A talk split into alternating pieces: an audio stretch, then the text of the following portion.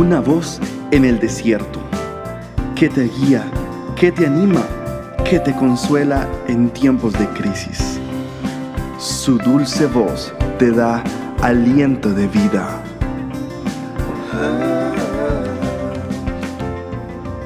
Red de Mujeres Embajadoras.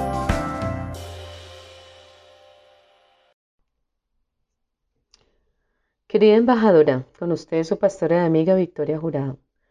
Hoy quiero contarte em, muchos testimonios en la vida de Elizabeth, la esposa de Zacarías.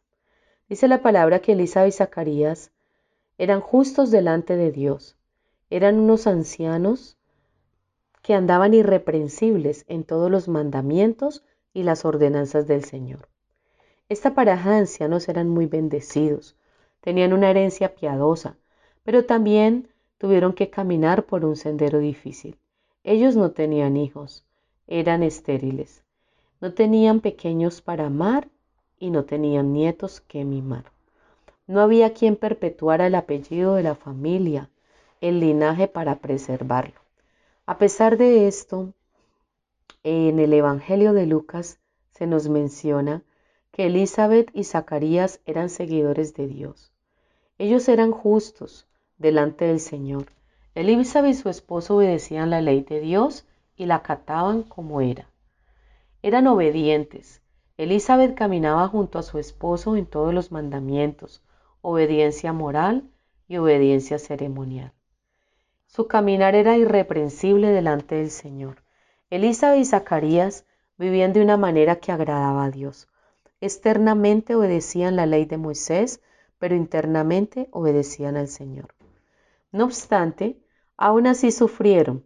Elizabeth nos muestra la forma de amar y seguir a Dios momento a momento, cuando la vida es difícil. ¿Qué contribuyó a su fidelidad? Probablemente su tiempo diario con el Señor. Para los momentos difíciles es bueno y es necesario tener tiempos de intimidad con el Señor, a lo cual le llamamos tiempos devocionales tiempos en el que tú buscas su presencia, buscas su dirección y buscas cómo agradar y obedecer al Señor con cada texto que lees en la palabra de Dios. A lo largo del día y en el conocimiento pleno, a cada momento, cuando la presencia de Dios se hace constante en tu vida, Dios te ayuda, Dios te levanta, Dios quiere que enfrentes cualquier aflicción en tu vida lleno de victoria, lleno de fe y lleno de esperanza. Puedes soportar los momentos difíciles, querida embajadora, si sigues al Señor, si le conoces, si eres obediente, si caminas irreprensiblemente en su camino, si crees en Jesús como tu Salvador, si acudes a Él diariamente, con diligencia, diligentemente, devotamente, buscando su presencia para que se manifieste su gloria en tu vida y en cada miembro de tu familia.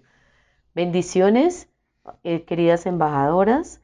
Nos puedes ubicar en nuestra website embajadoras.org y en nuestras redes sociales. Bendiciones a todas.